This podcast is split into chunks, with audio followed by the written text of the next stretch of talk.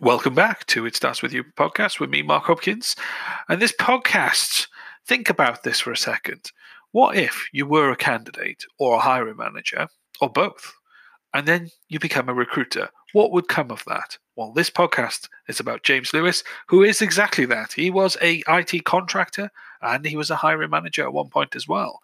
Um, and he's turned into a recruiter and has created a little tiny bit of a movement or trying to create a movement called the anti recruiter his podcast we talk about everything um, regards to that quality of recruitment his his stories about when he was a contractor and his experience with recruiters. And this has kind of led for him to create his own recruitment agency. And i take my hat off to him because that's a fantastic way to start. You know what the problems are. Let's start solving them. And we talk about starting with the why ir35 and a few other things as well at the same time. Um, super interesting podcast. I hope you enjoy and i'll see you on the other side. Take care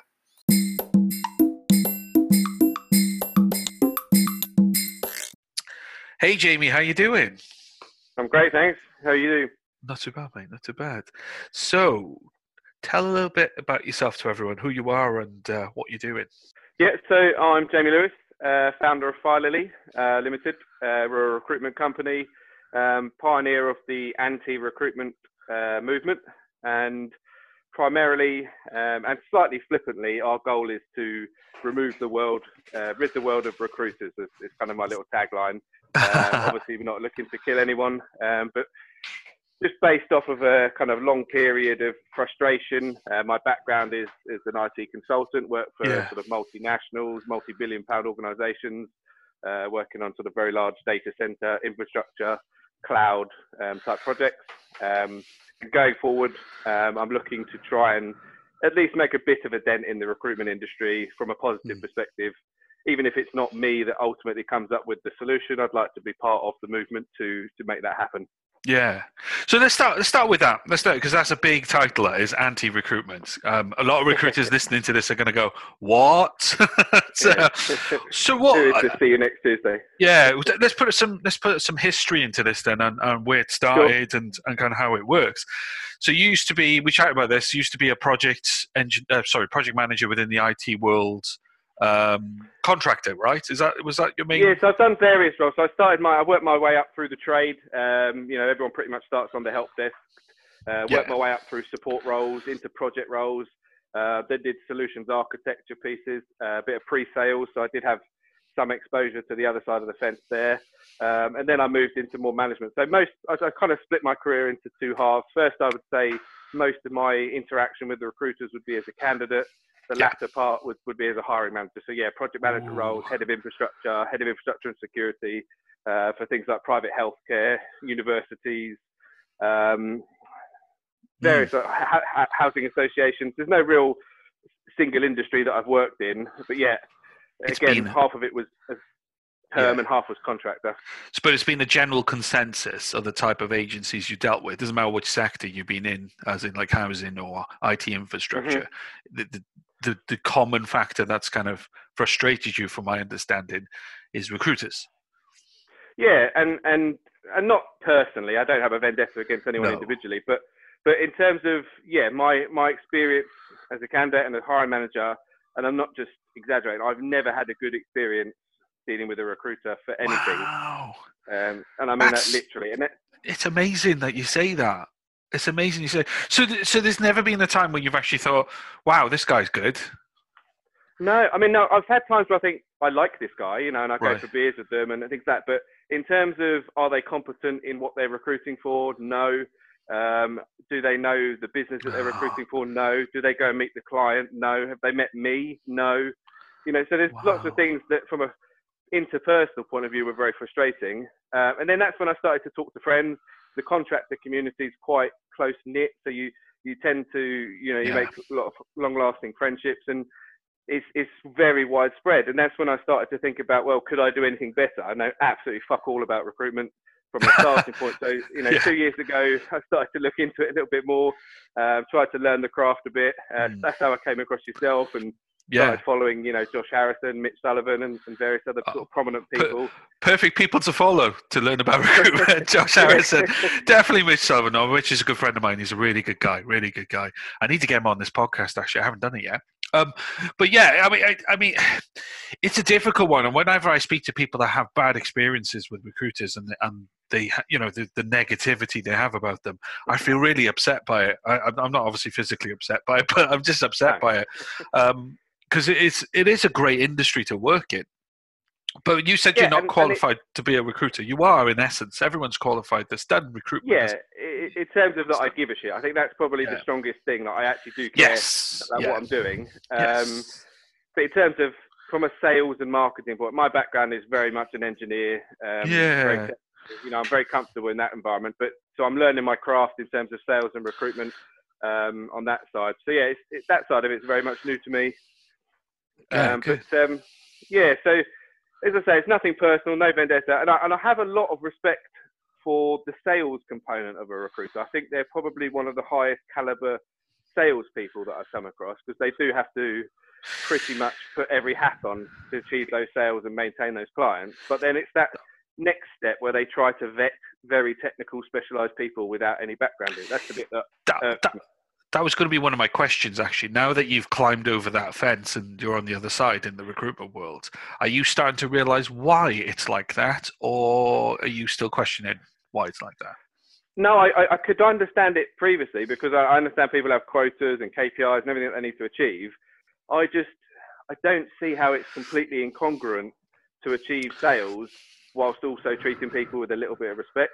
Yeah. Um, you know like and i get it if you get 500 applicants I'm not expecting you to go and take everyone out for lunch and say, yeah, sorry, you weren't successful. Yeah. Um, fair enough. So the kind of my approach to that would be anybody that's pumped in an application, if it's just at that stage and you're not successful, an automated email is usually fine. Yeah. If you've had a phone call with somebody or you've shortlisted them, or you said, yeah, I'm putting you forward for the role, at least let them know with a phone call how that went. Mm. But there's so many times you never hear back from that person. You don't know if it just got thrown in a bin or yeah. whatever. If you've met with somebody or you've actually gone to an interview, the very least is to have a little chat with that person and, and explain yeah. the outcome, give a little bit of feedback. But honestly, you'd be surprised, well, possibly not surprised, the amount of times that you literally get nothing. And for me, that that mm. isn't, it's not difficult to fix.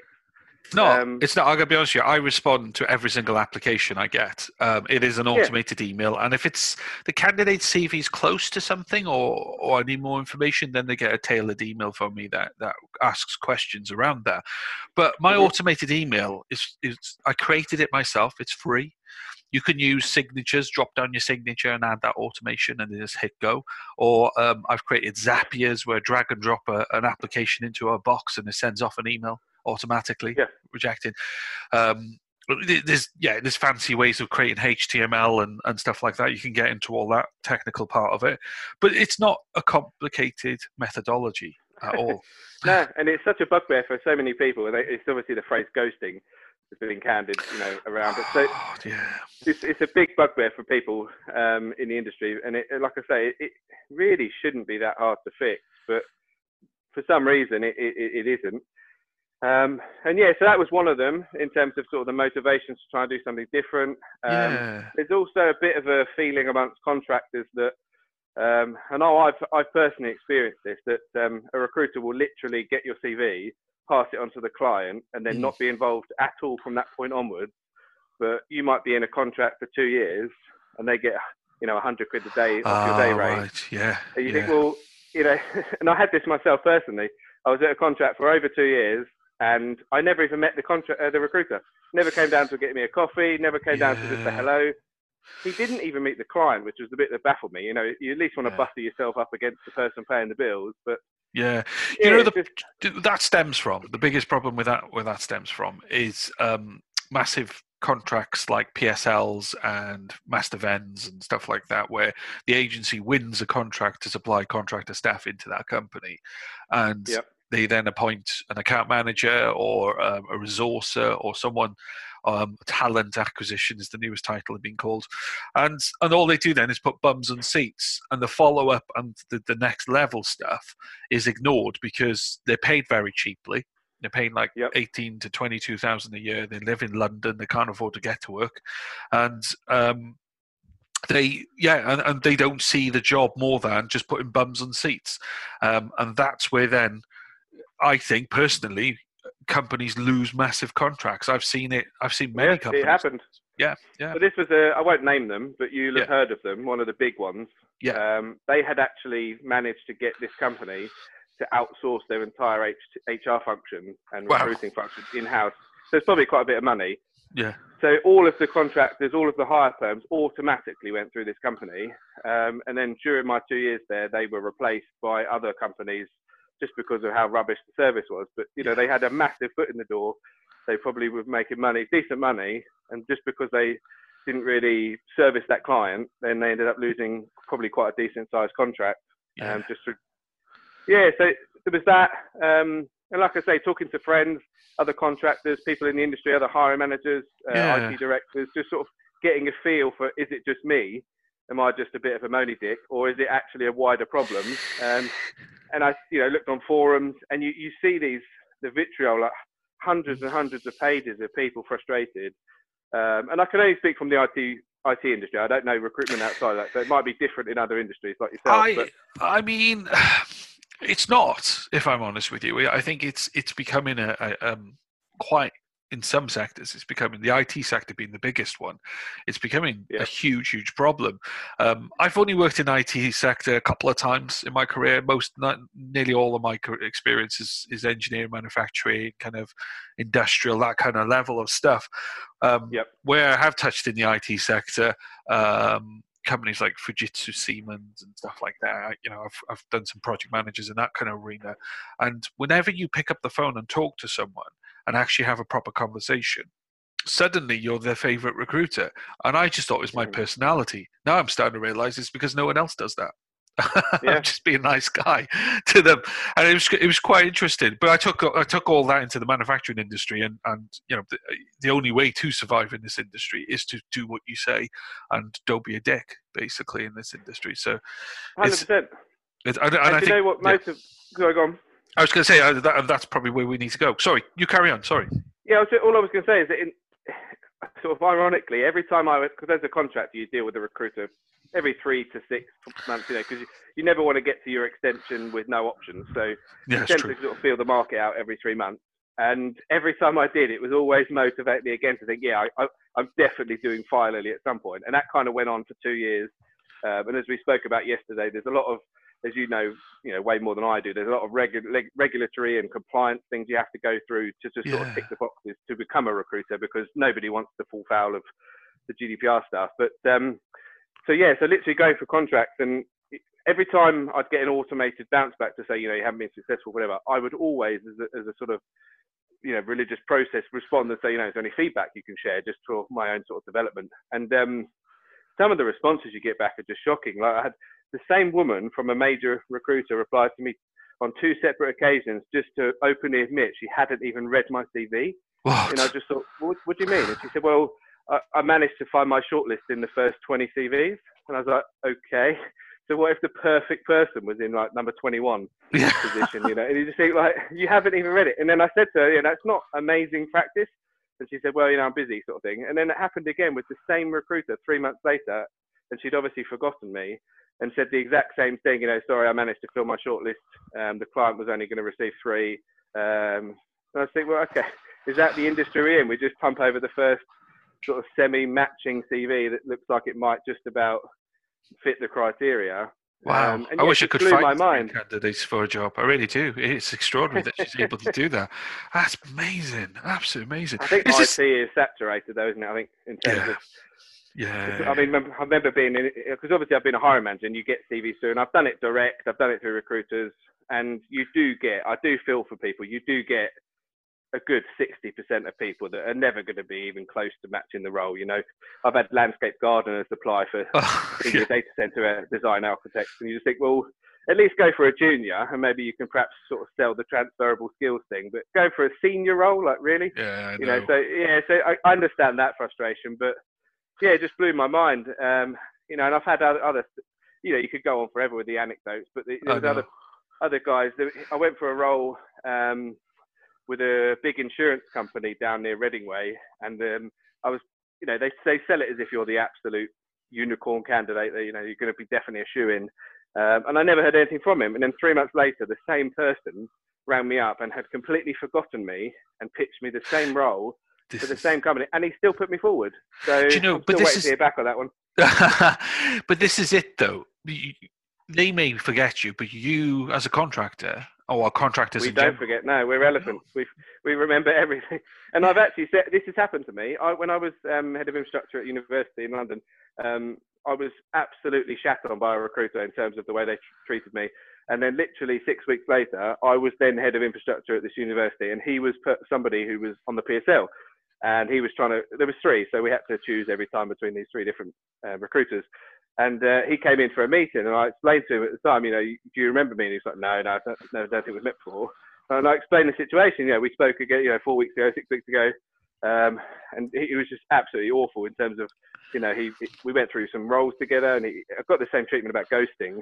Um, yeah, but yeah, same thing again. I just had to say to him, look, I could never use your services because of the way you treated me as a candidate. I couldn't possibly want to, you know, propagate that service further. You know, so it, it, hopefully more people get the opportunity to do that to recruiters.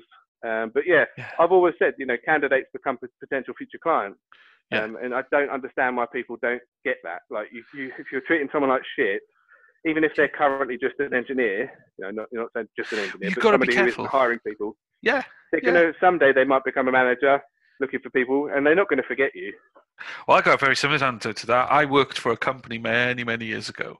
Um, no, I wasn't working for companies. Apologies. No, I went for an interview many, many years ago for a company. Oh yeah, Um, and uh, the manager was a dickhead, absolute dickhead in the interview, really horrible person. I think I was in that interview for about 40, 45 minutes. And at one point in that interview, I was questioning myself and my own sanity while I was there. And he's been really horrible, really jibey, very personal about my CV, about personal about myself as well. Um, and I just thought, oh, I, I don't think I could work it. He actually offered me the job at the end of that.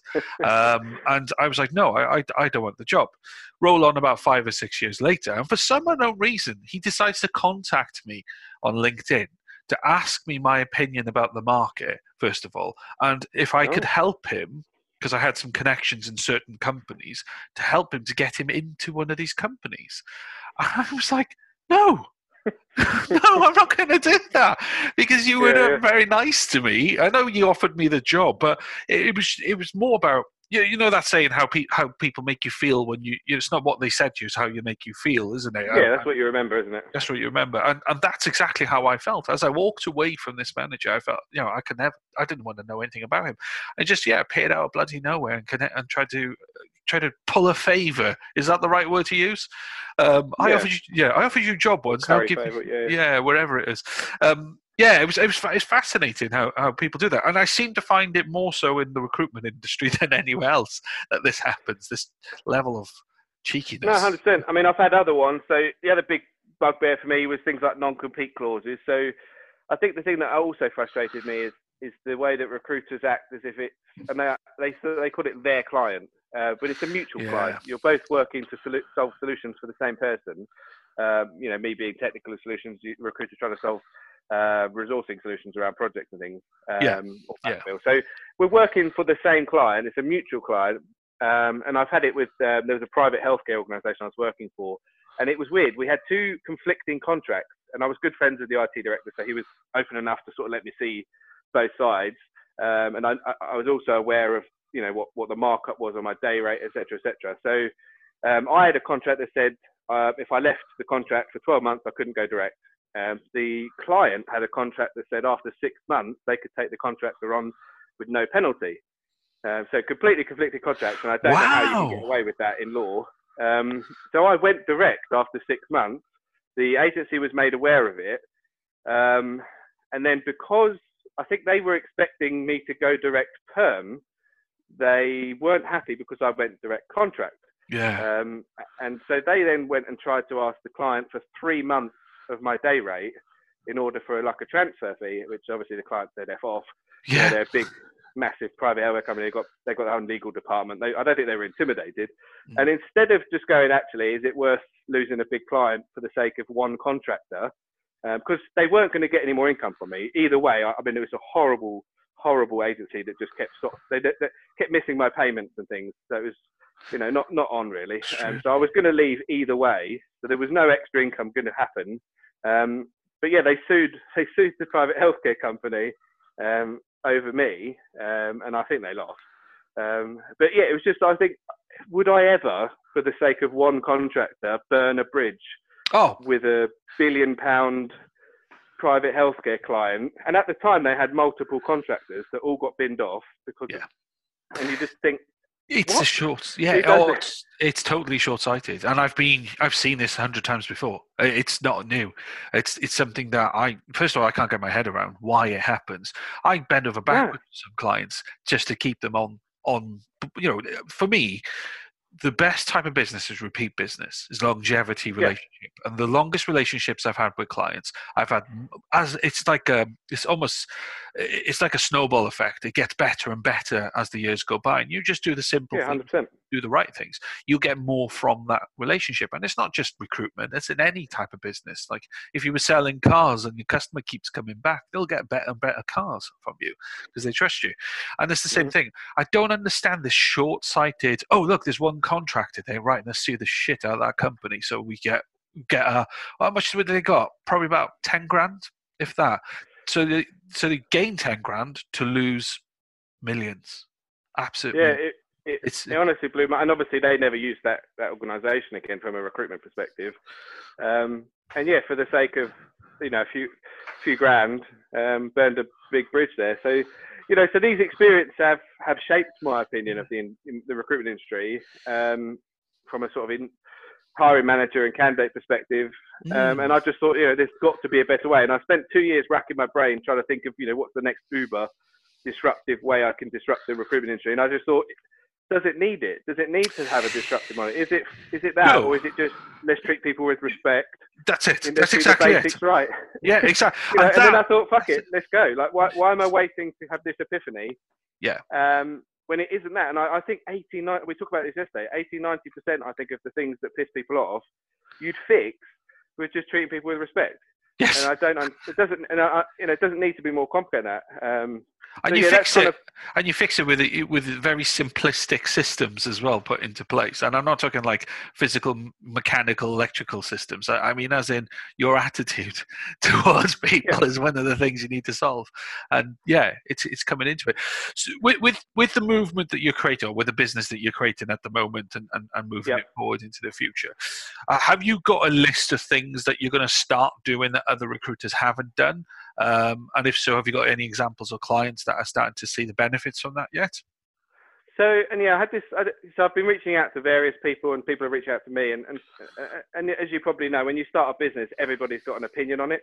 Yeah. Um, so I'm, I'm getting some feedback. Some of it's very positive. Some of it's critical. One of the things that was critical was what's different, what's unique about your business. yes. Um, and I found it.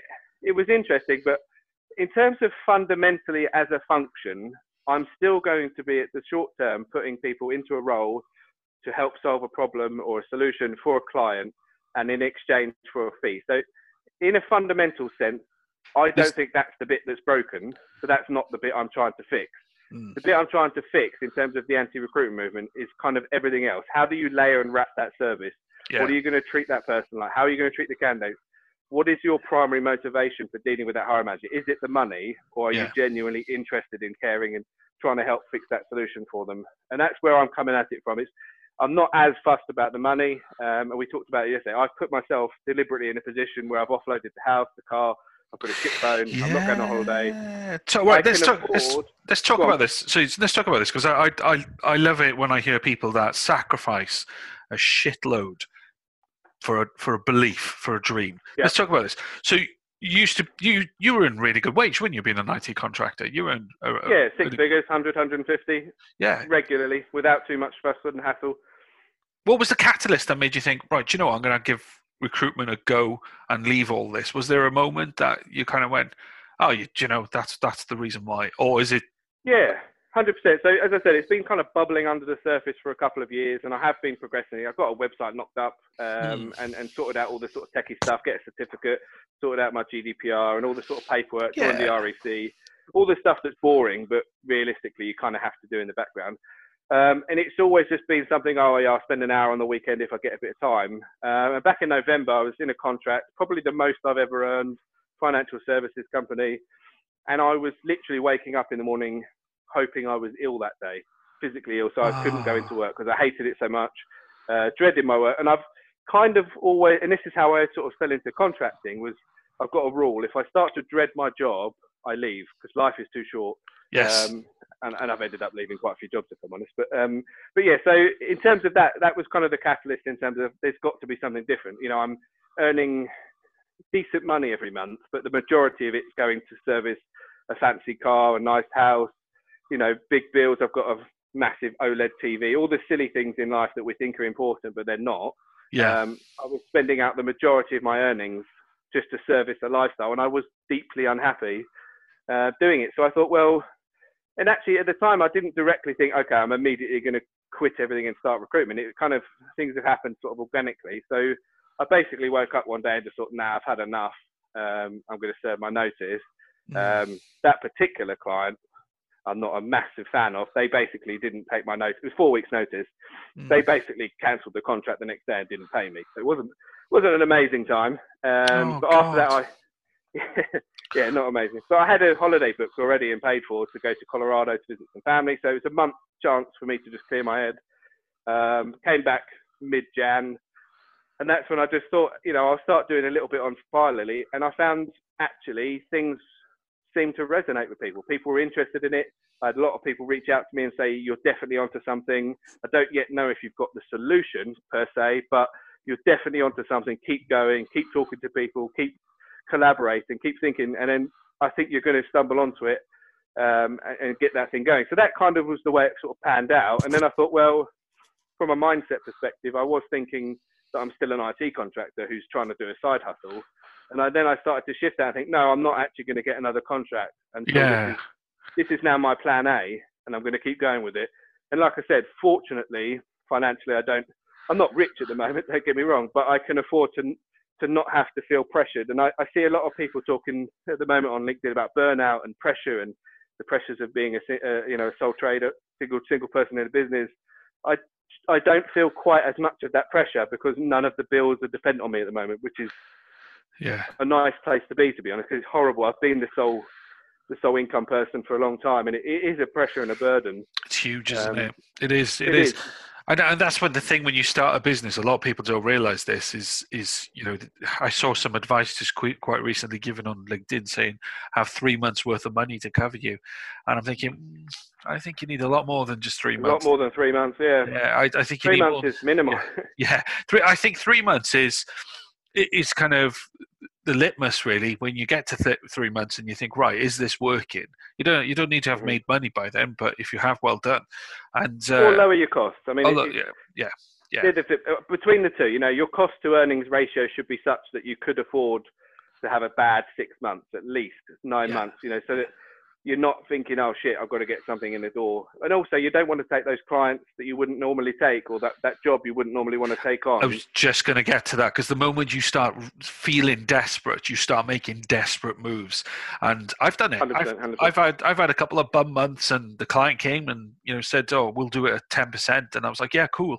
And the, the greatest thing I learned, and I, I, th- I, think I was telling you this yesterday, wasn't I? The greatest thing I learned over the last four years is the, the clients that don't respect you as a recruitment agency and respect what you can do and um, the value of what you can bring for for the rate that you charge and the reasons why we charge those rates uh, we could come to another time but um, mm-hmm. those the, that's when problems start and for some unknown reason every time you used to take on a job below your standard charge fee problems would arise.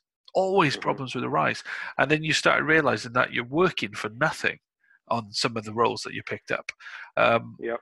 And, and you know there's there's no incentive to continue it and that's contingency recruitment i get that but when you're you know you're looking at your bank balance and you're thinking right i need money in the business as soon as possible you start making desperate and and bad decisions um, so you've got to focus yeah, 100%. so if you can't and those low budget high maintenance clients unfortunately, tend to be the ones you, get, you seem to get early on in your small business. I mean, from an I did an IT support yeah. business many, many years ago, and it was always these people that had left their current IT supplier for some unknown reason Uh, yeah. probably been sacked off to be honest, because they're a pain in the ass. But they were always the ones that were willing to give you a shot. And it's like, okay, I'm gonna have to tolerate you up until the point where I could perhaps afford not to. But yeah. it'd be nice to be in a position where you could go, yeah, let's perhaps let's see how it goes for a little bit, and then maybe we maybe we don't work together. Let's see how it goes. But yeah, from a recruitment point of view, obviously you can't do that. You're you're in a on a sort of single transaction basis um, to begin with.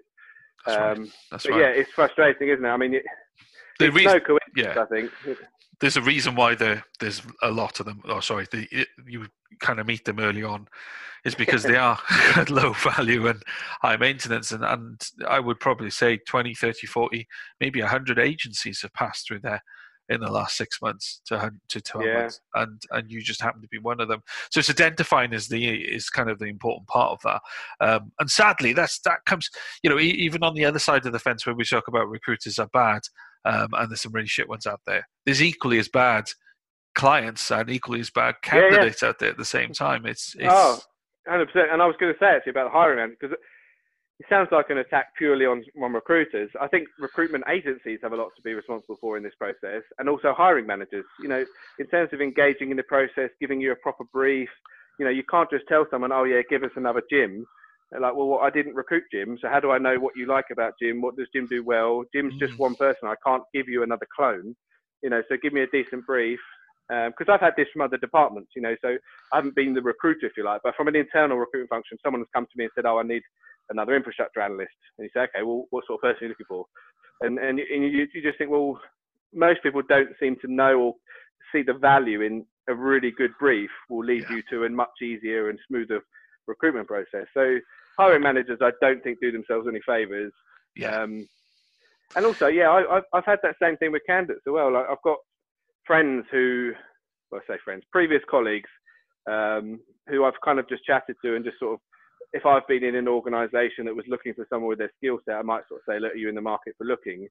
And on a couple of occasions, not loads, but a couple of occasions, they've actually been offended yeah. and actually got a bit out of their pram. And I think, well, you know, fuck you, mate. I'm, I'm offering you an opportunity here. Like, yeah, you know, just absolutely bite my hand off. So yeah, it just baffles me that I think you're never going to please everybody in that in that scenario. And that's and I, I, agree with that. And I think the place where the quality needs to start happening and the, the, the you know where where things need to start moving in the better direction can be us recruiters. We can facilitate that better way of thinking, the better way, and by asking for better job specifications, but mm-hmm. walking away if we don't get them and think well, about. That's, that's, exactly what I was about to say. In terms of my current position, if somebody isn't willing to engage in what I can differentiate myself with, so I I don't want to be in a in a situation where I'm taking on a client and all they want to do is fire me over a five-year-old job spec who hasn't even been looked at, um, and they don't want to talk to me on the phone, they don't want to meet me, they don't want to let me speak to their team. There's nothing I can add value in that scenario. So what's the point? They might as well go to one of the big ones um, mm. and just pass yeah. through a transactional relationship. So 100% agree with you, and that's that's where I'm going to have to be strong in my role and just say, look, no, if you want to engage on me, you need to engage in the way in which yeah this is the process how it's got to be because otherwise you might as well just piss off down the road to go and see one of the big agencies and pay their fee and you know have a pretty shit experience. Yeah. Um, it just blows my. I had a job once for a. Um, it was for a fairly large organisation that had just been bought out by Time Warner Cable, and it was a VMware consultant role. Yeah. And I didn't almost didn't apply for it, um, but I did. I thought fuck it. But the actual role said VMware and um, SQL, so database administration, and I had nothing, no background in database. So I, I applied for it because of the VMware side, and I spoke to the recruiter. Oh, and he said, "Oh no, don't worry, that's an old job spec. There's no SQL required." So I think, well, I literally almost didn't click on this job. In the end, I got it, but I almost yeah. didn't click on it because it was just a lazy job spec that included SQL. and I think, it. well, you nearly put off a potentially a decent candidate just through lazy job specking. Um, and that, and that yeah. and this is yeah, this is where this is where I'm saying we can facilitate that co- that quality a lot better with better job yeah. specifications. I went on Mitch Sullivan's course a couple of years ago, about two years ago now. I went on that course, and, and even to this very moment in time, you know, where I'm writing adverts, I still remember everything he said and, and kind of following this process. Um, before I had an idea what he was going on about on social media but it, it's mm-hmm. it's true you know you you're still going to get a lot of rubbish when people apply for jobs because this is the nature of job boards the nature of the beast people just yeah. look at the job title they look at the salary location and apply they don't look at the job bump itself. However, that's Mhm. not what it's about. You want to get some good quality people coming to your applications. They don't always sit there and, and apply for every job. Some of them are in jobs happy and they're just having a flick, flick around what's going on. Oh, look at this job I just found on social media. It's having a look at it. And it engages with them because it's written truly well. And like you said, you, how many other candidates didn't click on that job that you applied for that thought the same as you? So there's an opportunity, massive opportunity missed there for you as a recruiter to find the great candidate that's going to work really well at your client and your client's going to be happy. And then you, you, you it's yeah, it's really strange, isn't it? There's like an entire science behind recruitment, and yet people are just doing it like the basic, you know, chemistry set from Toys R Us kind of way. You know what I mean? They're not actually. Yeah, I applying understand. And the, and the guy that um, and he was being helpful. I won't I won't say he's not, but the one that was sort of querying what's unique about my business. He he was also the same person that was talking about we're selling people, we're selling someone a person, and I don't agree with that. And we talked about this yesterday that you're liaising with a client to understand what their current pain points are, their needs, and as a collaborative effort, you're trying to come up with a solution, which may end up being an additional resource, either as front fill for projects or as backfill for BAU, in the most case scenarios from IT anyway.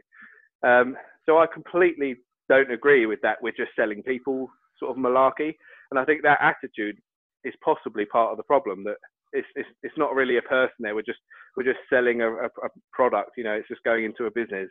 Uh, whereas for me, it's much more important that This is someone's career, their livelihood.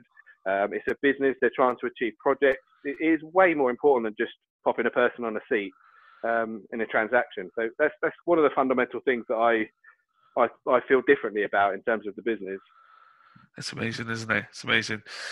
So with with the uh, anti-recruitment movement, you created a group, didn't you, on LinkedIn quite recently? Yes, I've, I've got the hashtag. I mean, I'm, I must say, I'm very new to LinkedIn, so I'm learning as I go in terms of things. But yeah, anti-recruitment is a hashtag, and I set up a little group.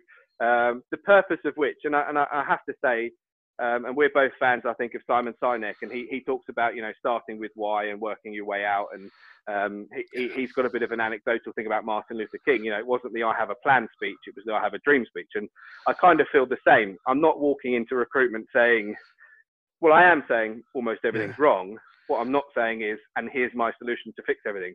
What I'm saying is, I want to start a collaborative effort. It may be that ultimately um, I collaborate with various other organisations to come up with a better way of doing things. I might invest in some technology if it's around, um, or a different way of doing things. I'm just opening up a debate, trying to start the movement and get people involved. So the group on LinkedIn was more about, you know, let's talk. It doesn't have to be hundreds of people in there, but some decent, relevant people that give a shit. Yeah. Um, and I've already had a few people like yourself join, and I I think there are already existing solutions out there that are doing good work. I Mm. don't think they're holistically or comprehensively fixing everything, but I think we're, a lot of people are coming from the same sort of genesis or starting point. Like we all feel that there's something not quite right about the industry, um, and I think together we can potentially come up with a decent solution. Yeah. Um, and as I say, it might be that it's a collaborative thing. Like maybe I use another business for a certain component to to help improve the service, or uh, there's a technology that emerges. Um, I mean, we were Yeah. talking yesterday about AI and things. I think we're probably still a way off before, you know, a robot's going to read me and check my pupil dilation and tell me if I'm the right candidate. But it's, It's- interesting that that's developing. I just don't think that that's going to be the It's- panacea Yeah. I, don't- yet. I, I still think eyeballing a CV is the best solution. Um, people, and this is just from experience. I mean, 15 years in this game, people don't write good CVs, and, and that's not their fault, by the way. It's just the way we see a CV as a as something as a barrier um, in some people's minds of getting a job. So they they try to do it as as quickly and as effective as they can without spending enough energy and time in their CVs to make them truly effective for what they need them to be. Um, Well, and that- how many of your CVs do you reject based on basic things? Would you say? So simple Ah, things that right. could easily be corrected. I mean, I'm talking like spelling, formatting, um, none. I- I- basic stuff that you. Yeah, because I deal with engineers, um, and a Yeah, lot of yeah, them. Let's say, let's say an engineer that's a welder or a fitter fabricator. Their strongest points is not going to be spelling. Um, yes, Mm-hmm. No, no, this no, spell check, this you know, the spell check on computers and stuff like that they can use, but then it's grammatical errors that sometimes some of this stuff doesn't pick up. So, Yeah. so what you find is is that you can't beat a person about what they've put on their CV because what you're looking for and what the clients are looking for is skill and ability to do that job, to hammer that piece of metal or to drill a hole in something, um, mm-hmm. or or even to the point where you know they they're not going to have a personality either. Um, that is going to be like a sales engineer or like a manager yeah. or something like that. They just want to clock in, clock out. That's all they want to do, and the client needs a clock, someone just to do a job. So that's how they meet. Um, where I, I do reject people is when they, they don't have the skill and ability and experience to do that job. Um, and how do you vet that? Because on my calls, I can quickly talk through experience, and you can kind of verify verbally yeah. what they what they can and can't do. How do you do that from a sort of mechanical so, and engineering perspective? So, so this is a really good question. That is. So I have a process that I call. Um, sorry, my mobile's going off. So I have a process I call fifty-five percent rule. Okay, so most CVs, like I say, are written quite badly. However, the core information on most CVs is, is there on the CV. And make and um, what people don't do is they'll write their CV, plonk it on Reed or job sites, then they go start applying for jobs. Now, most jobs have a variety in every sector. There's a job that has, and you saying this earlier on about a certain part of a job spec that you didn't have, so you weren't going to apply for it. And that's the same with other jobs as well. You know, fitter, fabricators, there might be a process in that manufacturing thing they've never done. Um, or they have done, but they didn't put it in their CV. So the recruiter would reject them because they didn't see that on their CV. So because their their CVs are not really well written and they don't have all the information, because for some reason everyone's told people to stop writing long CVs, um, they they miss information out.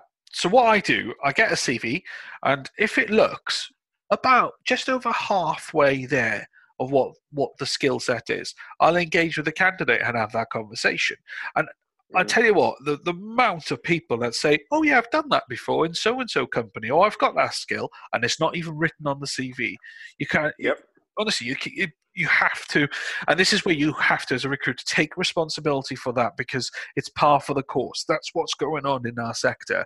Um, people, uh, you know, they've got bills to pay. They've got families. They've got problems. They've got issues. They've got health. You know what I mean? Cars broken down. Writing a CV and writing every freaking detail in that CV is is not their thing. But what I do say to candidates is take your job specification and then sit down for half an hour and then try to make sure your CV covers that job specification as much as you can with your experiences and abilities that you have uh, have done. So, like an answer and question session, really. And you see the question, yeah. You know, it needs to have um, AutoCAD experience, and then yeah, I, I have been designing blah, blah, blah, for, for and so it's not difficult to do. We, we we tend to write our CVs in the past tense and we need to start writing our CVs more in the future tense and what we're capable of doing into the future at the same time. So it, it, does need to pro, a 50-50 process. Got to show that we've done it, but equally, what are we capable of doing and what other skills we've got to bring to the table. So that's how I do it. Basically, that's how I match people's CVs um, that mm. apply. Um, well, that kind of leads into the um, the contentious topic of the ATS side of things because there is technology yes. out there, you know, talking about existing solutions. Um, I use something called jobscan.co. It's a website. It is paid for, but there is a free version you can trial. And it basically does what you're saying in a more automated way. So you can take your CV or resume if you're in America and compare that with a job spec, and it will give you a score, but not only the score, but it will tell you why you've got a shit score compared to what the ATS, the um, is it application tracking system? There you go. Um, you know, it, I'm learning. um, it'll tell you why your score's crap. Um, and some some of the things that come back are stupid, like um, the lack of pluralism. So if you use um, a singular form of a word instead of a plural, yes. and they've used the plural in the job spec, sometimes that can affect. It's really stupid stuff. But for me, the shame of it is that I think people should write their CVs how they would want the hiring manager to read it. Unfortunately, the hiring manager won't read it until at least a, a, recruiter and or an ATS has been through it as well. So I, I like to see a bit of humility um, honesty in my CV, uh, but you don't see it. It's always, it I is... believe I'm punctual and I can yeah. do this. And it's very much formulaic, and you could basically just bin off yeah. everybody's personal statement because it's the same as every bloody other person's, but it shouldn't be. That should be where you get yeah. to shine. Yeah. And like you say, they might not be good at breaking down and distilling everything they've done in a role, but they yeah. can tell you about what they're really like as a person, that their kids are so important to them, the reason why they want to get into the industry is to do X, Y, Z. Um, actually, I'm still struggling in this area, but I'm 100% willing to learn and develop. I'd love to see that as a hiring manager, but all you see is I'm punctual and I believe that I can do X, Y, and Z really well, and I think I'd be an asset to your team. And yeah. you think, okay, great, thanks. That tells me nothing about you. But the, the, um, I think I think the, pro, the, the biggest issue with it all is there's so much information out there about how your CV should look, but they're all saying generalistically the same thing, but no one's reading that information. So what they then do is revert back to what they were taught in school by teachers. In the most, probably wrote one CV in their entire life, and now telling you how yeah. to write a CV for your entire life. And and I and then when you go to the job center, the job center says, "Oh, have you got a CV?" Yes, I got a CV. No one looks at it. No one looks at yeah. the CV and says, "Oh, mate, you've got to sort the CV out." Um, they bring in people to do these CV courses and stuff like that sometimes in the job centre. But if you're, a, I don't know, say for instance you're an administrator and you've been out of work for the last six months, the problem isn't the fact that your CV is the problem. The problem, in fact, you're an administrator and the market's saturated with administrators, and that's why you're struggling to find a job. So mm-hmm. we need to look at more. How do we get you into a job, into something that there's available now for you, rather than let's just keep plugging away at this administrator CV. Do you see where I'm going with that? It's, it's yeah, yeah, and, and that actually touches on what you know in terms of one of the things I'm doing differently. I'm, I'm a, a big believer in that it's much. It's a bit like when you're trying to look for a new girlfriend. If you've already you know got interest from other people, it boosts you up. You've got confidence. You seem less, you know, you're more relaxed mm. in front of other people. It's easier. If you've got no job or you've just been made redundant, it's definitely much harder to get a role. I've I've been between contracts before definitely and is. struggled a little bit. But if yeah. I'm in a contract, I can't back them away quick enough. So for me, one of the things I want to do differently is I'm going to insist as part of all of my shortlists that at least one unemployed candidate will be included in every shortlist. And that doesn't mean just picking someone off the street, but the most skilled and qualified unemployed person will at least be included in that shortlist for everyone. And that's partly the thing I, I just think we need to be helping that side of it for. And I'm not saying, like I said, I'm not just picking one at random or somebody who isn't qualified, giving them unfair positive treatment. But if yeah. they're qualified and they've got relevant experience, I will have a portion of my shortlist that will include those people just to give them more of a chance. And I, I just think yeah. there should be more of that in the industry. Do you know, it's funny you should say that. Whenever I get a situation where um, I got a couple of good qualified candidates. Then the candidate comes out of the woodwork that has got a phenomenal personality, very positive outlook, has some sort of how can I put it, some sort of skill or experience that is is quite cross-transferable into another industry or into that into that particular role, and I'll put them there, and I'll actually call them the wild card. I actually say to the client, "This is the wild card candidate." Yeah, I like that. Um, interview them. I may steal that. Yeah, honestly, I interview them, and the ones that interview them come back to me and say, oh, "We're blown away by the wild card. We, we, we actually don't know whether we should whether we should go for a skilled, experienced person that's been a bit worn away by the industry and has some disgruntled feeling about the industry. We might go for this wildcard guy with a fresh perspective. Um, I'll be honest, you, I haven't placed all the wildcards I've ever put out there, but, no, but, but you do get two or three of them. people a chance. Yeah, yeah, you do get two, three. And sometimes, but you've got to use your. And this is where sector experience, because we were talking about this yesterday when we when we first ever spoke. Was I'm from the engineering world, you're from the IT world we've got sector experience. We understand what the sector looks like and what jobs look like. And if you haven't got that sector experience, then you, all you're doing is CV matching, aren't you? That's all you're doing. Yeah, and perhaps a little bit of do I like him or her? You know, which is not really the full picture. But I mean, I think I'm very much similar to what how you sound that you approach it. I like to get on the phone as quickly as possible. So I look at the CV, I check out the. What am I seeing at least something of a picture that I like the look of, and then I might shortlist probably way more than I would in terms of a proper shortlist. But for people to call, I'll have a follow up list um, for when I'm calling candidates. And I just want to get on the phone. How do they come across? Are they nervous? Um, can they talk the talk? Would I put this person in front of a client? Are they going to be more of a backroom person that's more comfortable in front of a server?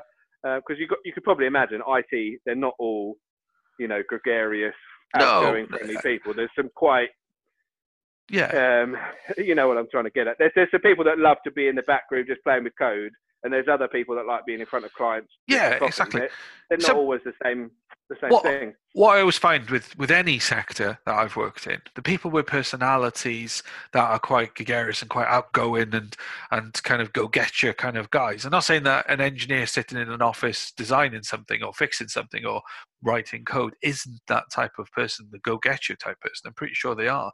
Um, but some personalities suit certain jobs really, really well, and some of those guys that that are like that do end up somewhere like sales or management or client facing or you know jo- jobs where their personality will be used as an advantage um, so yeah you, you're going to have jobs where people don't have personality at all and No, not hundred like, and Yeah. and they are rare. I mean, you know, almost unicorn in terms of that Venn diagram of are they shit hot technically and are they also personable.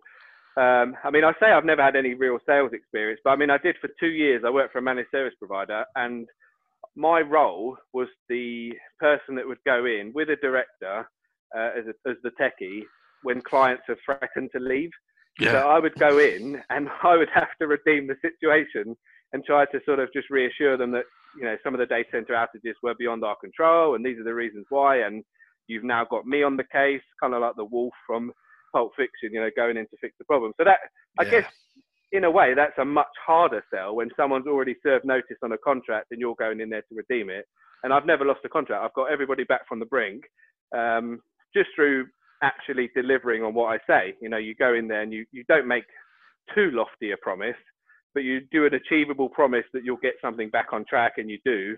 And most people seem to respond to that. So yeah, Yeah. just to sort of you know, in terms of that would probably cover a little bit of sales, I would say, in terms of a, a challenging client. But um, yeah but yeah, I love to get on the phone to people, talk to people, and the amount of times that I've seen a sh- sort of borderline CV, and then you get on the phone and they're fantastic, and you just think, yeah, I'd, your energy is amazing. I'd love to have you in front of a client, or you'd yes just be a great person to have around the office for morale, you know. And I, and I had to get them in, and they were they were great. But the CV, you know, you could you could you could flip either way on it. It wasn't great. yeah Um, and the other side, I've seen absolutely amazing CVs that made me feel like a complete luddite. You know, you know, yeah. think, Jesus, how, how has this person slept and got all these qualifications and all this experience, and yet you talk to them on the phone and I said, you know, basic stuff like, oh, could you just talk me through the process you'd go through to, um, I don't know, start building a domain, which is how you authenticate your computer. And um, they couldn't even get me beyond the start menu. You know, click start, go here. They couldn't do beyond that. And I think, well, but you've got like 20 major organizations that you've apparently done this for, and you can't get me beyond the, the start menu. Like my dad could go beyond the start menu. You know, it's, it's, it's not that, he's not in IT, and uh, it's not, it's not that hard. yeah But yeah, so it just blows your mind. I think you have to get on the phone. You've got to talk to people and not just the CV is a great starting point, but it's not the be all and end all. you say you don't have any sales experience that's 90% of the battle getting on the phone the rest of it then Yeah, is I- just having a conversation you know you can have all Yeah. the techniques and tricks and, and try to do mind, jedi mind tricks on people but at the end of the day it's human to human contact that's all it is it's like uh, and, and, and you just put yourself across and how you are who you are um, you know people just want to hear it's a generational thing though, because I mean I'm not old, but in terms of when I worked on help desk and help desk management and things, people would much rather send someone an email and wait two hours than just ring them. And I used to say, look, you you have to ring this person before you email. Mm, I don't mind you following up and say, oh, I just tried to call. Can you drop me a line when you're back at your desk? But at least try. Like, cool, talk to them because that person that's pissed off that their printer won't work or whatever the issue is, most Yeah. times out of ten, they just want to know somebody's on the problem. I'm on it. yes. yeah I just want you to know I'm working on it. And even if I, I mean, there's times when I wanted to pop out to the lunch, lunch or so, and I just ring the client and say, look, I'm just going to be away from my desk for half an hour, but I haven't forgotten you. I'll be back. And th- and they love that. It's just, the basic pick up the phone, but people don't do it nowadays. They want to just pop an email across or text someone and just say, you know, here, you know, yeah business. But and that's that's the thing and i think i think in some some companies or some places you can't get through to certain people anyway and an email sometimes Mhm. changes it all around i think i think it's using your tools in the right way i think and, and, Mhm. and that's the important part because some sometimes emails work better than phone calls uh, that's that's fact i think sometimes yeah, But- horses for courses. Exactly, and and it is what it is. Sometimes with some companies, um, but yeah, I think you've got to use everything. You've got to use as much as you, as what you've got: a phone and an email, um, social media, or wherever kind of newfangled gadget that comes out at the time. Um, you got to use them all. You've got to use them all. You can't focus on just one, but you've got to use them. That's the important well, part, isn't it? Really, if you come from a place of authenticity and you're genuine. Yes. I mean, I feel a bit like Batfink because I'm not trying to make a buck here, and I think you're the same. You're in it for genuine reasons. You want to help people. You like working with businesses and helping them to achieve solutions.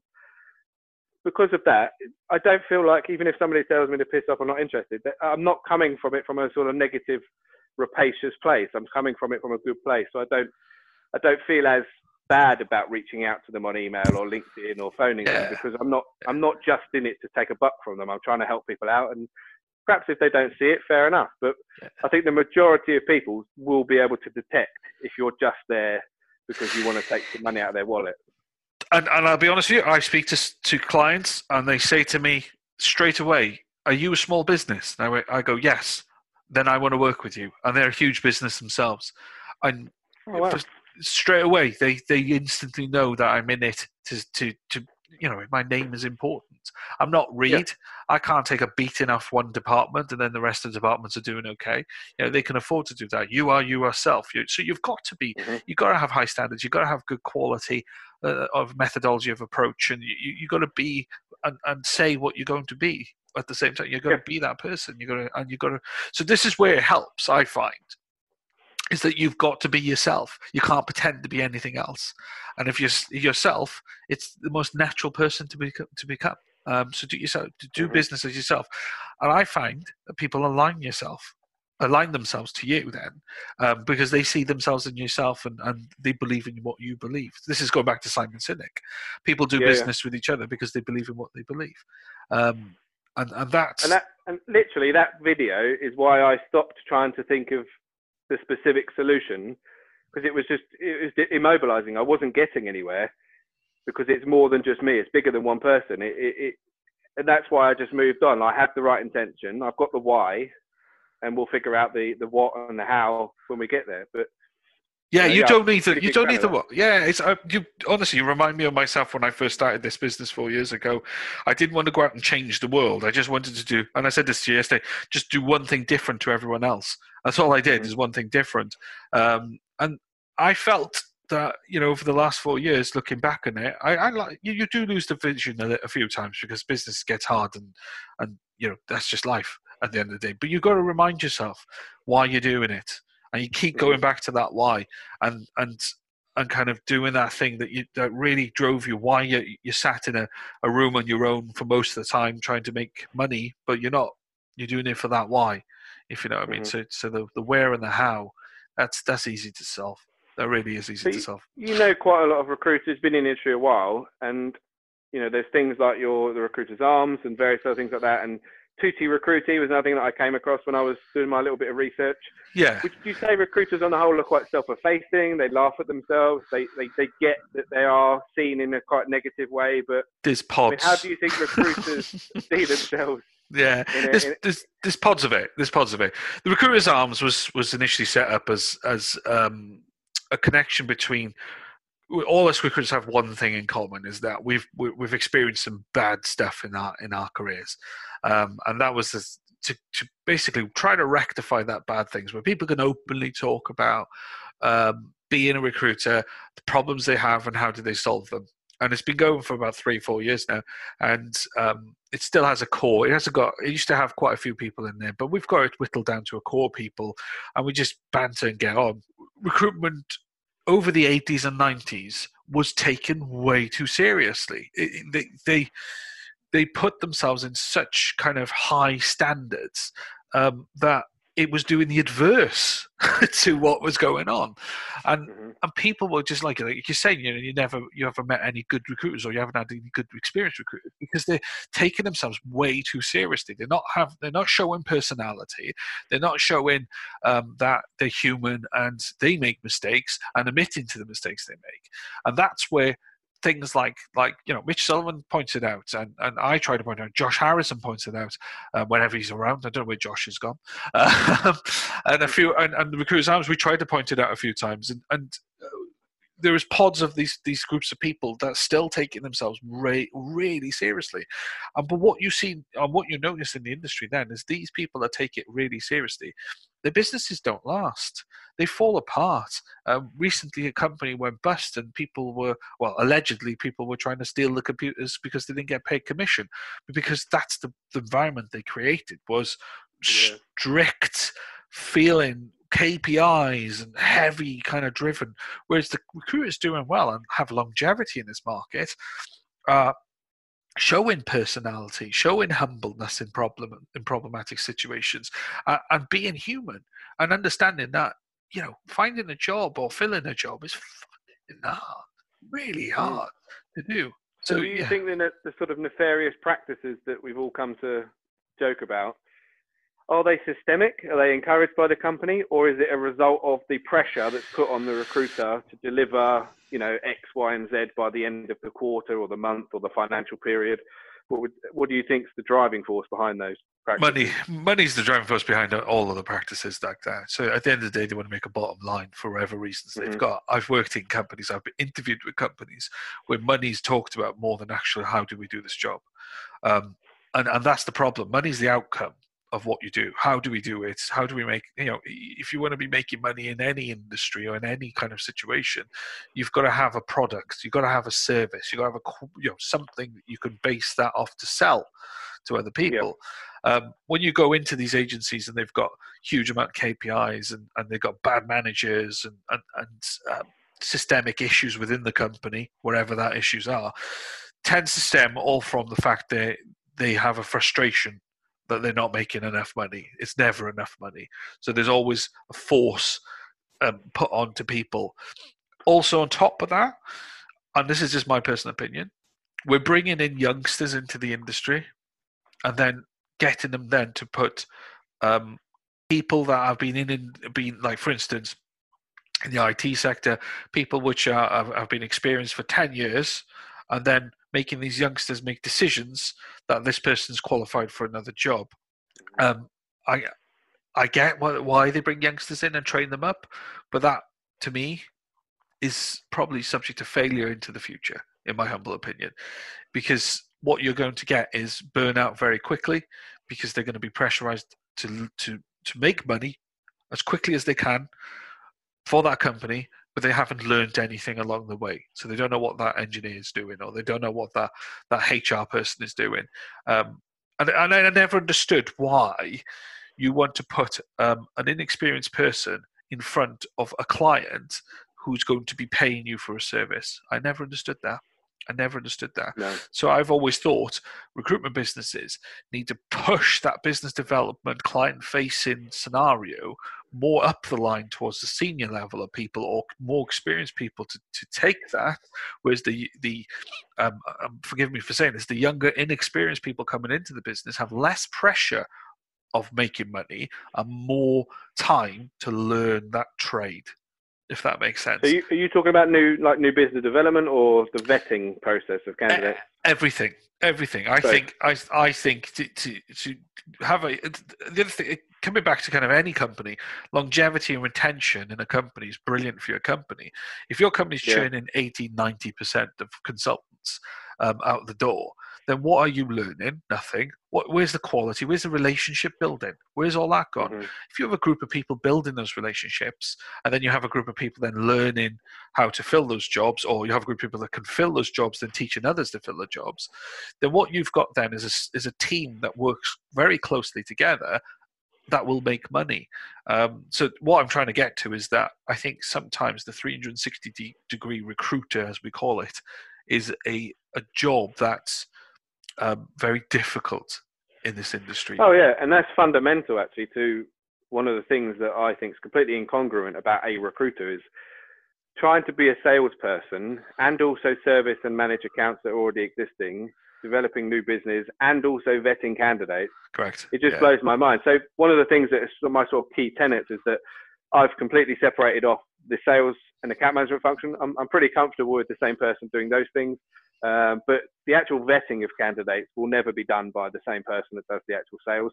Somebody with technical expertise and a background, like myself, or as I grow and build out into different departments, different parts of IT, they will be vetted by people that know their shit. It, it, it just, I find it personally, I'm not offended easily, but if somebody's talking to me and they're trying to dis- differentiate between me and another senior person, and their previous job experience was A levels, bit of three weeks at B&Q, then recruiter. Yeah. That to me, it just blows my mind. It's the same with politicians. I posted about it a little while ago. For me, they're the same.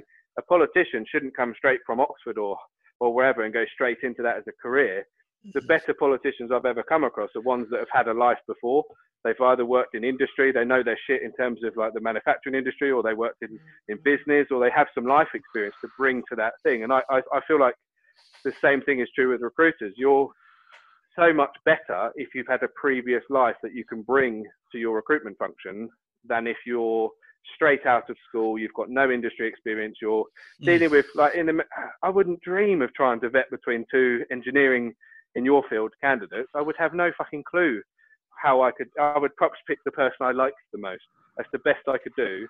But in terms of the nuances and the and the technical background, I wouldn't even dare to try to vet between those two people because I've got no experience in it. But it happens every day, and Yeah. that to me is one of the major reasons and one of the key diff- you know in terms of what am i doing uniquely it Mm. might not be unique but it is certainly different to have Yeah. somebody who knows their shit talking to you This is it. And, and I've done a few podcasts with a couple of trainers, and one of my good friends, Scott, is a is a recruitment trainer, internal recruitment trainer, and and you know it's really important to do that part of it. But what we seem to have is something very similar to Stalingrad in the Second World War, where we just throw as many people at something to solve a problem. Um, one sticks Let's see which one sticks. Yeah, you know, one guy and yeah, two guys and one CV. Go, guys, go and get that. And and it's like, oh, which one's going to win? And uh, and that's where it's it's stemmed from. And I see these companies closing down. They last five, six, seven, maybe ten years, and millions of pounds. well i was going to ask you that do you think the reason people do it because people on the whole aren't stupid these shitty nefarious practices that are done are they done because they work because they surely they wouldn't do it if it wasn't yielding results It, I, I, I, I don't doubt it does work. I don't doubt it does work. It does work, and it does make money. And you throw enough shit at a wall, it will stick, and that's the, the point yeah. of it. But what you then creating is an exacerbation of a problem later on. That's my humble Mhm. opinion. Um, and and the it, it, the quality deteriorates, and the amount of people you can employ deteriorates over time. You know, the, some of these companies have employed so many graduates and it's churned them out the other end. That the universities these graduates have come from have gone back to those universities and said, "Don't go and work for this company." Um, yeah and that that voice gets out there very quickly. But the worst thing you can do in the 21st century, 2020, right now, is start is becoming that company and continue being that company because we have now things like Google reviews, Glassdoor, Indeed reviews. Mhm. You know, it's it's exposing them, massively Yeah. exposing them. So when you go for a job today, look at Glassdoor. Oh, look at that! There's 20, 30 people saying the same thing. I don't want that job, and these companies are closing down. So I think as time goes on, we may start seeing a massive change in the industry towards quality and, and better looking after the staff and better methodologies of recruitment and better systems put in place, I think, and better managers as well. So, what feedback from a hiring manager perspective? I'm always fascinated what makes them tick. What, why would they pick me over a Reed or a Hays or a whoever, Robert Half or all the big boys, or yourself? What, what if I'm in their shoes? Do they give a shit like we do about how candidates are treated? Do they care about the poor practices? Or are they mostly just concerned about, oh, just get me another one of these quickly? How do you find hiring managers have fed back to you about the whole process? Um, that's a good question, actually. Um, I mean, in general, most hiring managers care. They they they want to need. It's in in the manufacturing engineering industry. It's pretty split in black and white. We need this person to do X, Y, and Z. Um, if we got that person, then the wheels will turn. However, there is a care a, a nature of care within that at the same time that they've got to fit into their culture and into their team at the same time because some companies have really big personalities some companies don't have personalities and a big one will manipulate the system and, and, and people don't Mhm. like it. So it's got to be the right kind of person into it. When it comes to contractors that's permanent recruitment i find. Contractors is can they solve the problem? Yes right. Start tomorrow.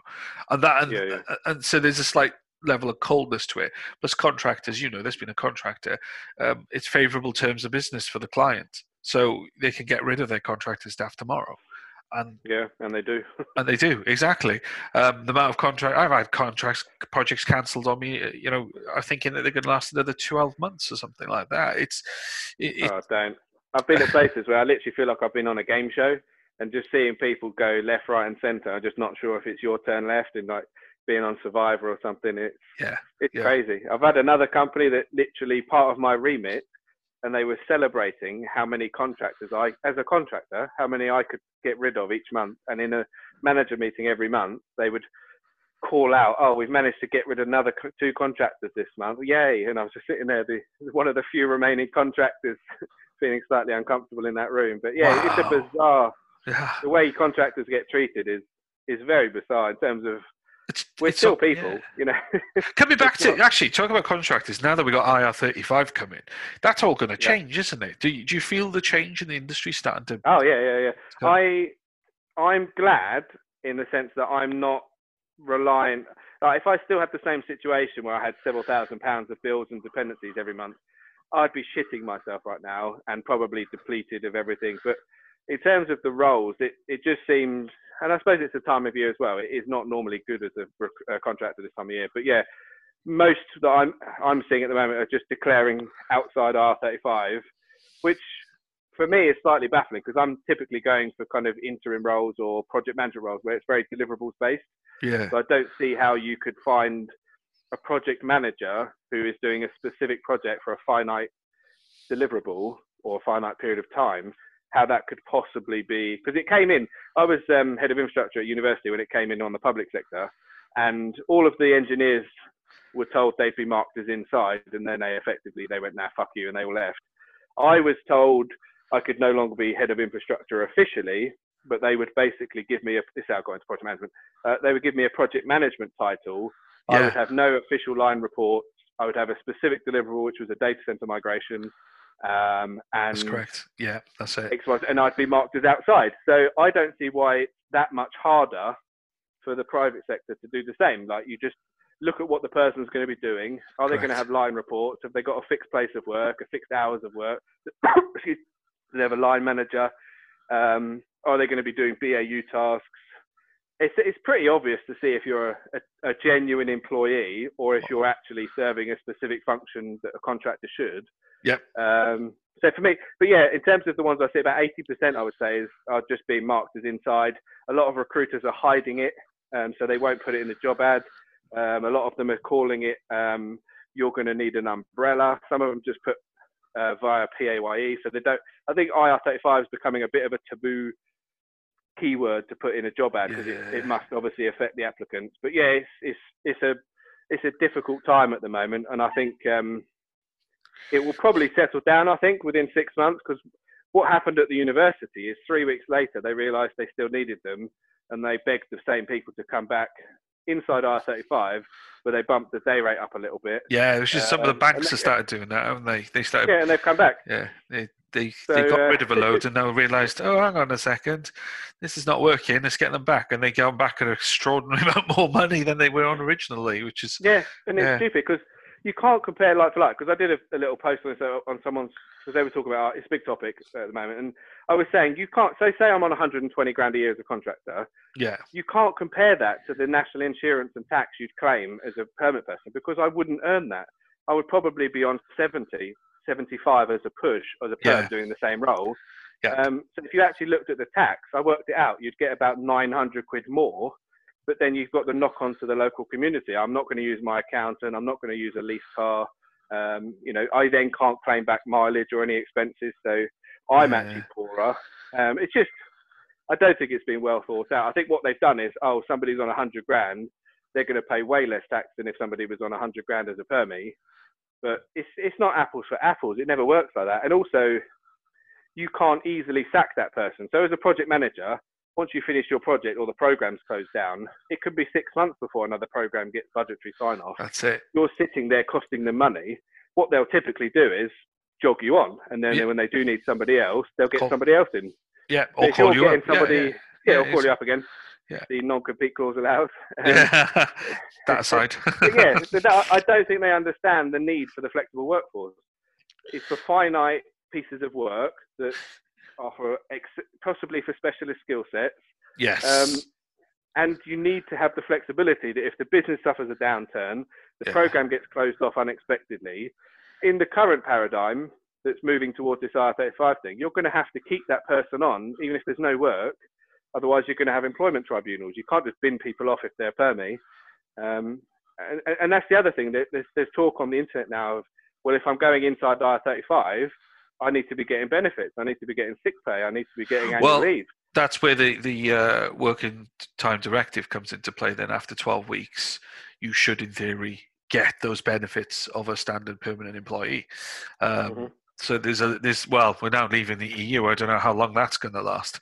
Um, so so it's it's there is rules and regulations put into place for that at this moment in time. So yeah, no, you I agree with you. So you know all the benefits the permanent employee has is you're you're there temporarily beyond those 12 week points. You should receive the same benefits as they do.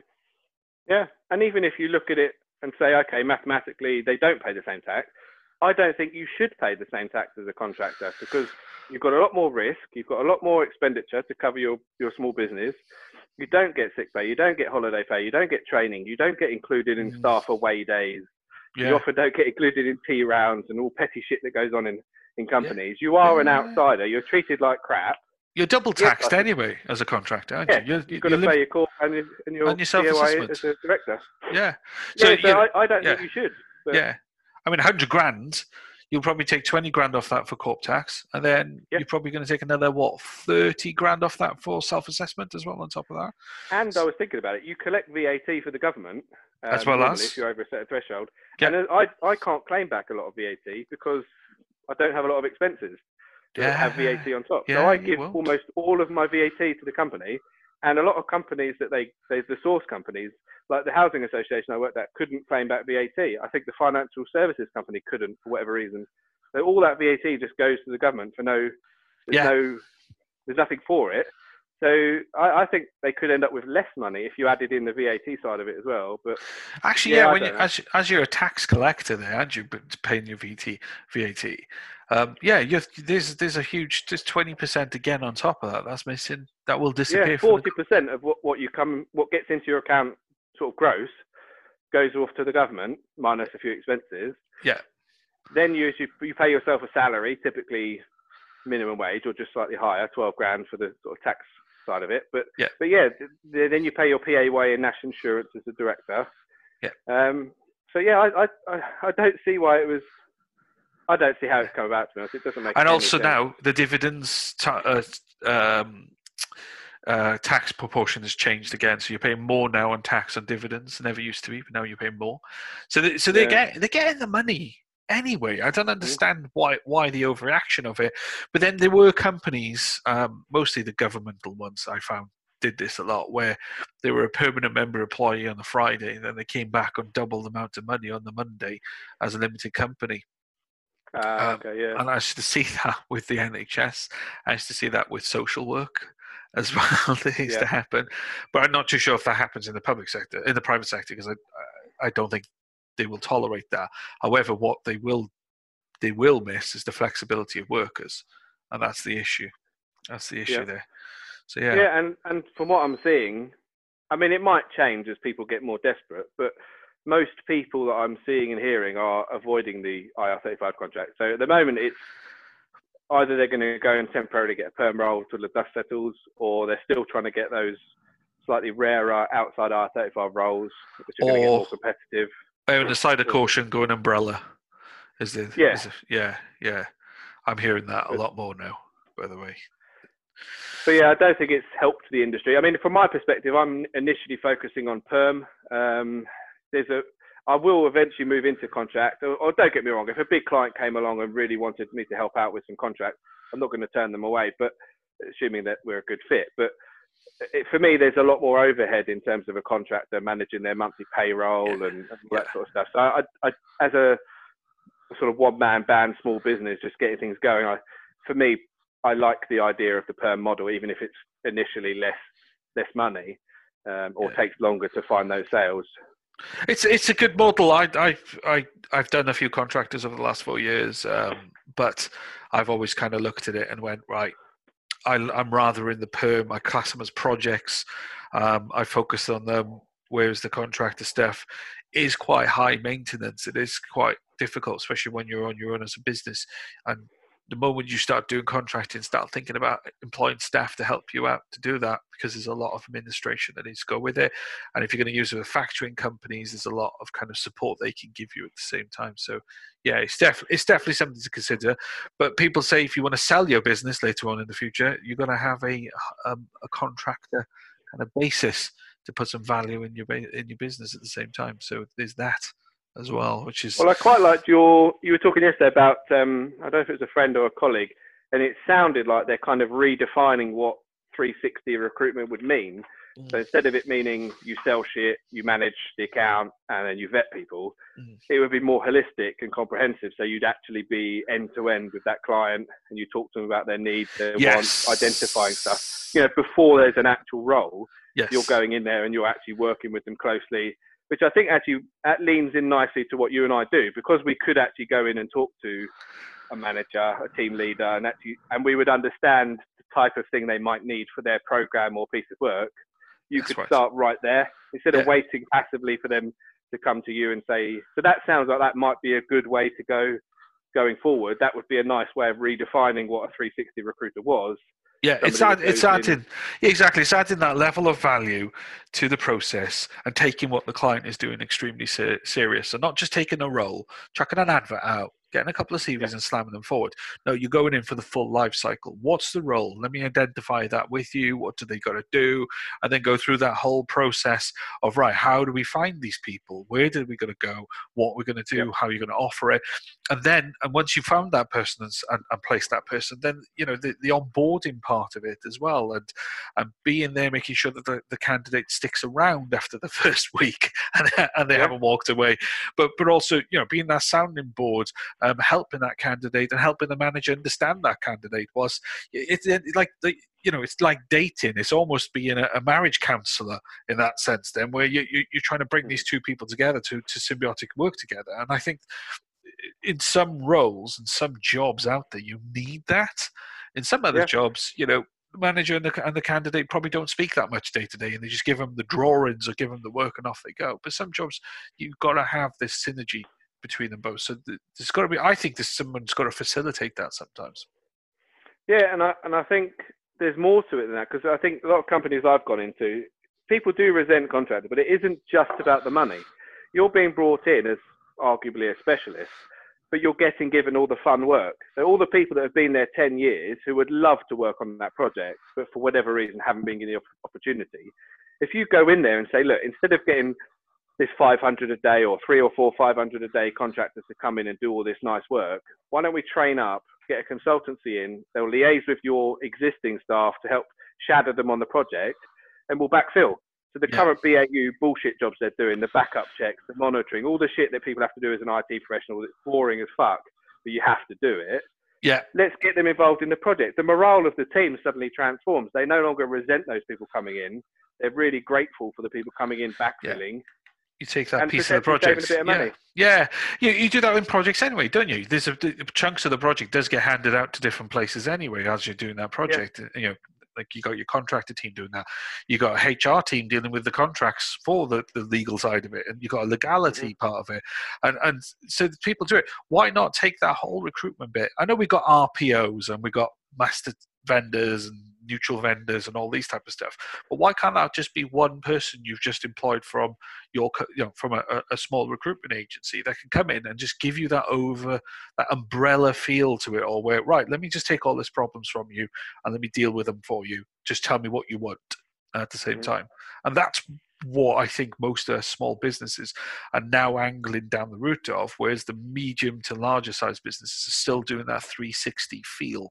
Um, churn and burn kind of kind of direction with recruitment and also with, yeah. with the methodology we're talking about you can then start looking at the retained model more rather than the, the contingency model more because you're giving value yeah. adding real value that the, the, the, the client the end client can actually physically see and the candidate will feel that value as well from that process and this is where you I've been trying to do it for four years. It's difficult to do because the industry is saturated and, and addicted to contingency recruitment um, and and it's fighting against that. Um, but like I said, my, I found one person that's doing it. I found actually a couple of people that's doing it, and and they're doing really well from it. So I think there's a change. I think I think it's moving in this in this direction. It's like a juggernaut at the moment, slowly turning in this direction. So, how do you feel? How, do, how do you tackle the PSL issue? So, I've worked at a couple of organisations that say I wanted to bring you on, and I absolutely love everything about you, what you do. Yeah. Absolutely bang on. It's definitely what I want. But in order to do business with you, I have to get you on the PSL. I have to go through procurement and go through their hoops and get everything ticked mm. off.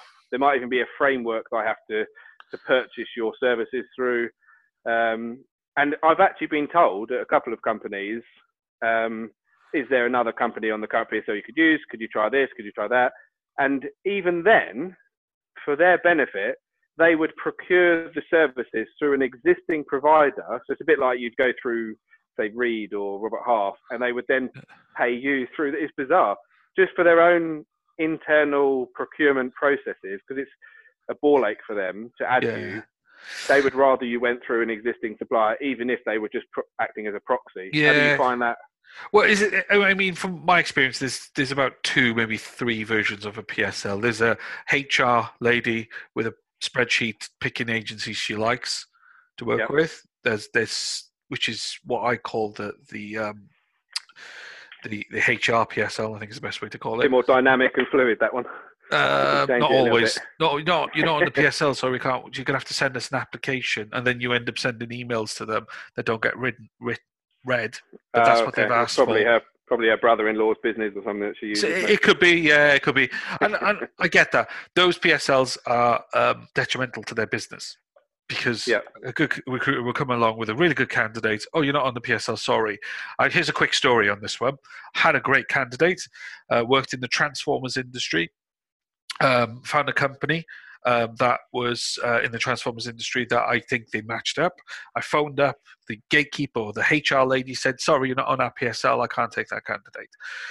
I kind of walked away with like tail between my legs, thinking, "Oh God, but this guy's really, really good." Do you know what? I'm going to track down the managing director and I'm going to speak to him himself. And uh, I tracked mm-hmm. the managing director down, sent him a quick email, and within seconds of the email coming to me, he said, give me the candidate. I want to see this candidate. And we had a conversation on the phone. And I said to him, You do know I nearly walked away completely and you didn't have this candidate. Flash forward five years, the guy's the sales director and he's improved sales in that business tenfold, tenfold across the world. Crazy. So sometimes I think there's a dis, dis, disfun- uh, how can I put it? A, a, a disregard to the importance of of sometimes agencies. I guess you need to vet them. You need to have good agencies on your on your PSL, but also the person controlling that PSL needs to understand what quality looks like and why you, as the hiring manager, needs that agency for those candidates or for that service. And I think mm-hmm. sometimes if you hand it, and this is the other version, procurement, if you hand over recruitment to procurement, then how are they vetting quality? What does quality look like? You're dealing, you're not dealing with parts or bits and bobs. You're dealing with people and relationships. How do you vet mm-hmm. that? And the hiring manager is the only person in that process that can say yes or no to that. So I think the power needs to be pushed back to the, the hiring manager, and maybe they need to have a PSL. As long as they've got from the bosses, you know, your recruitment budget is one million this year. You can't go over that. Then they can manage that and work with the right companies and the right recruiters across wherever genre and wherever people they want. Yeah. But I would say this to hiring managers: learn how to read terms and conditions because that's what procurement's good at. is reading terms of conditions on that sense. So that's that's how that's my kind of feeling on it. I think they're necessary. I do think they are necessary to vet and control a process because there's a fuckload of agencies out there that will try it on. Um, and terms, oh, yeah, of business, yeah. terms of business as well is, is terrible. But learn how to read terms of business and learn how to be kind of questionable around those terms of businesses as well. But I do, you know, uh, if I ever go to a client and they say there's a, you know, they've, they've picked me as the number one supplier and um, I'm working with them, then I really hope they're not speaking to anyone else. So I can, but in order for me to make sure that doesn't happen, I've got to do what I say. So I've got to, I've got to do the job and this is how sometimes PSLs are created, where one agency doesn't do that. All oh, right, we're going to vet the next load then, or we're going to have several yeah. of them. Um, but also on top of that, um, PSLs can be detrimental because you chuck out a job to 10 companies, 10 agencies. What you'll find, especially if they know they're on a PSL, is they won't they split that job into 10 tenths, and that's how much time they'll probably spend on that job because they know there's another agency on it. You'll get the one or two agencies that go, "Shit, let's get let's get on this," or they've luckily had the candidate to one side, but there's a very high chance that they're on the PSL just to feed their ego more than anything. Yeah, definitely. Yeah. Mm. So the massive elephant in the room, I think today that uh, it's not specifically relevant, but I suppose it kind of is uh, that we have to talk about. I suppose it's Brexit. It's Brexit Day. Are you going to be yeah. celebrating? Are you just glad it's all over? Oh well, God, not over. I mean, it's yeah. not over, is it? I, I, I, we're going to end on this, by the way, Brexit. Yeah, yeah, end on this because um, I, I was a big Remainer. I don't, I don't think Brexit was going to be good for us. However, I've not changed my mind. I'm just kind of glad it's finished now. I'm kind of mm-hmm. glad it's it's come to a conclusion. I think it's it's time now to stop it being a burden to us and start being this thing that they're telling us is an opportunity. So let's focus on this. This we can't change anything now. We've got to. I don't want to use the word we've got to accept because I still think there's a battle in the future that could be fought. Um, yeah. But I think it's time to start realizing is let's let's do something about it. Let's make the best of a really bad situation and push on into the future and see what we get. There's no point being dwelling this negative and pushing down that route now any longer. That we, we no we're going to get nothing from it. What's your thoughts? What's your thoughts? So I'm kind of, I almost feel like it's irrelevant now which way you voted. I think you know we we all just need to get on with it. I mean, I I quite an anarchic type vote. I mean, I have never ever had a vote go in my favour ever. Um, I mean, I did vote to leave um, at the time, um, not for any kind of xenophobic reasons or immigration yeah. or anything like that. I, I I still feel that there's there's some positives around it, but mm. it, it, it's felt since then. I mean, there has been a lot of misinformation. It, it reminded me of giving someone a project that they are vehemently opposed to, and then complaining when that project goes to shit. Um, I mean, it, the way in which it has been handled since the decision, whether you agree with it or not, has been so bad mm. that it's it's like saying, okay, look at this shit show, look how bad it's going to be but they've made it bad. They could have made it a lot better, whether you agree with it or not. They could have handled it better. They needed a stronger person, I think, in the negotiations. I think she was very weak, Theresa May. Yeah, um, it's that was the thing. So that was weak. that was one of the reasons why I voted Remain. By the way, it wasn't I wasn't swayed by this whole trade deal this and trade deal that, and, and the EU is good mm. for this and good for that.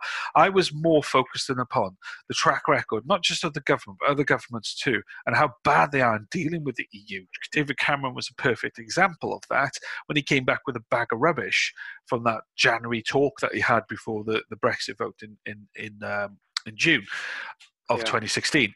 Um, and weirdly, I set my business up that day. What a worst year to set a business up, I tell you.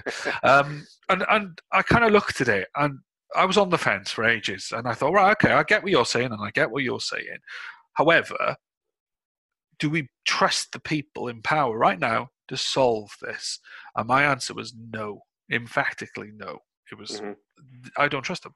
So that's why I voted Remain. The status quo was a better solution than uh, an unknown precedental kind of future that we had. And and I hate to say this for the for three four years and even till now, I, I I'm saying I told you so because it has been a shit show. it really yeah. has been the most extraordinary situation, and we are worse off from it. Not not yeah. Brexit itself, but the actual process.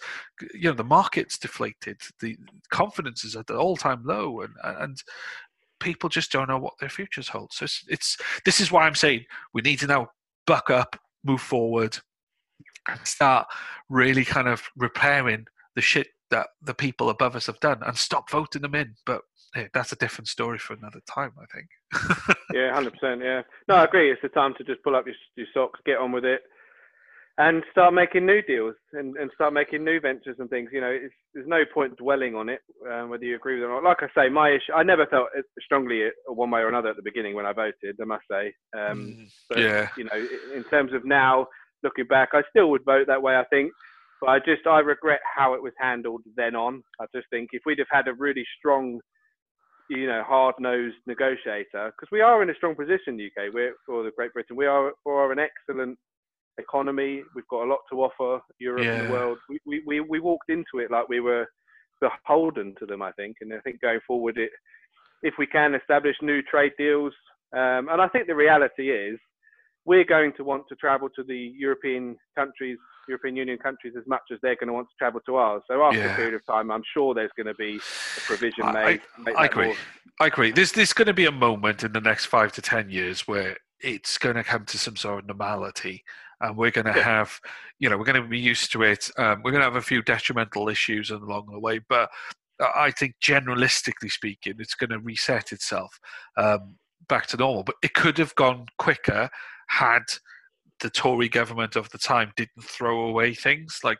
Theresa May in 2017 throwing away a majority vote. That could have solved all the problems earlier on. So yeah. these issues and stuff that we're seeing now, uh, you know, you've got to reflect it back on the politicians. I'm sorry, it's not the people. No one's fault. Not one human No. on this on, on this country's fault for where we are right now. It's Yeah. it, we But- voted how we believe. It's the government's fault, and we need to focus on how do we change that into the future. And you know, it, whoever you voted for is really up to you at the end of the Yeah. And I, as I say, I still don't- I, I don't. I think the way it was handled, I think, was more important than the vote because I think if you're going to take on a project or a, massive thing like this and then do it so poorly that everybody Yeah. gets so fed up with it, was it been three years, almost Yeah. four years? Four years, yeah. You know, I think everybody just thinks, fuck it, just take the deal, take whatever deal. You know, just put me out of my misery. I want to get on with my life and not have every news Yeah. feed filled with it. You know, and I think everybody's going to be better off just by it not being in our conscious every night and every day thinking about. it. So you Yeah. know, our businesses can focus on new trade deals and, and new. Yeah, So, and, and I think it gives you clarity as well as a business. I think a lot of possibly in your industry as well, more than mine in IT. I think people have probably been to an extent just waiting uh, before they jump on certain things. So they've probably been holding back on things. I think now, so. hopefully, Yeah, I- that they can start going. Oh, actually, it's not as bad as we thought. yeah. Fuck it, let's start. Let's start business as usual Well, that's again. that's the thing. But what businesses want is certainty. That's all businesses Yeah. want. How much is it going to cost me to do this? And if I can work out how much that costs, then I can hire people. I can fire people. I can make changes and get more investment. I can do whatever I can. Businesses don't understand what's happening moving forward. Nothing happens, and that's the Yeah. problem. And, and and you know something happening is better than nothing happening, and they haven't been able to do something.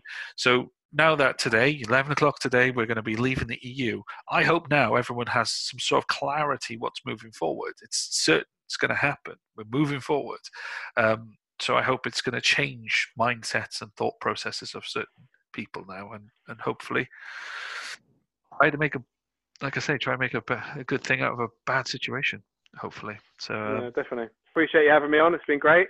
No worries, And, uh, Jamie. Thank you for your time, mate. It's been an absolute fun. It's been a, it's a good good podcast because you're talking about a lot of things what people think about as well. So it's been a really good podcast. So yeah, thanks. and I hope anybody listening to get involved, just reach out, go on LinkedIn, follow the anti-recruitment uh, hashtag and the group, get involved, and like I said, collaborate, get involved, suggest ideas, be part of the solution. Brilliant. Take it easy, mate. Speak to you soon. Thanks, Mark. Bye soon. Thanks, mate. Bye.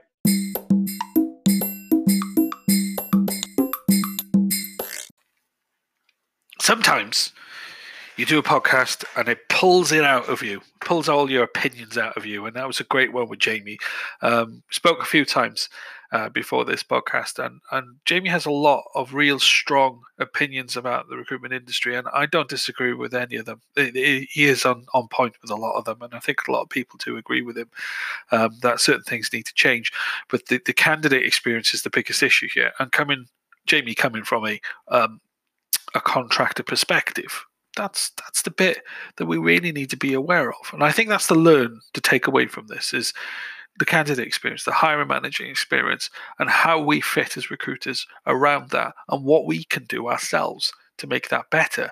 Because, like I've said in that podcast, if we don't do these things, we become irrelevant very quickly.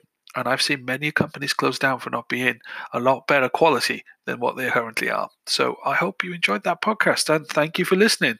Um, hopefully soon we'll have another one coming. Take care. Bye bye.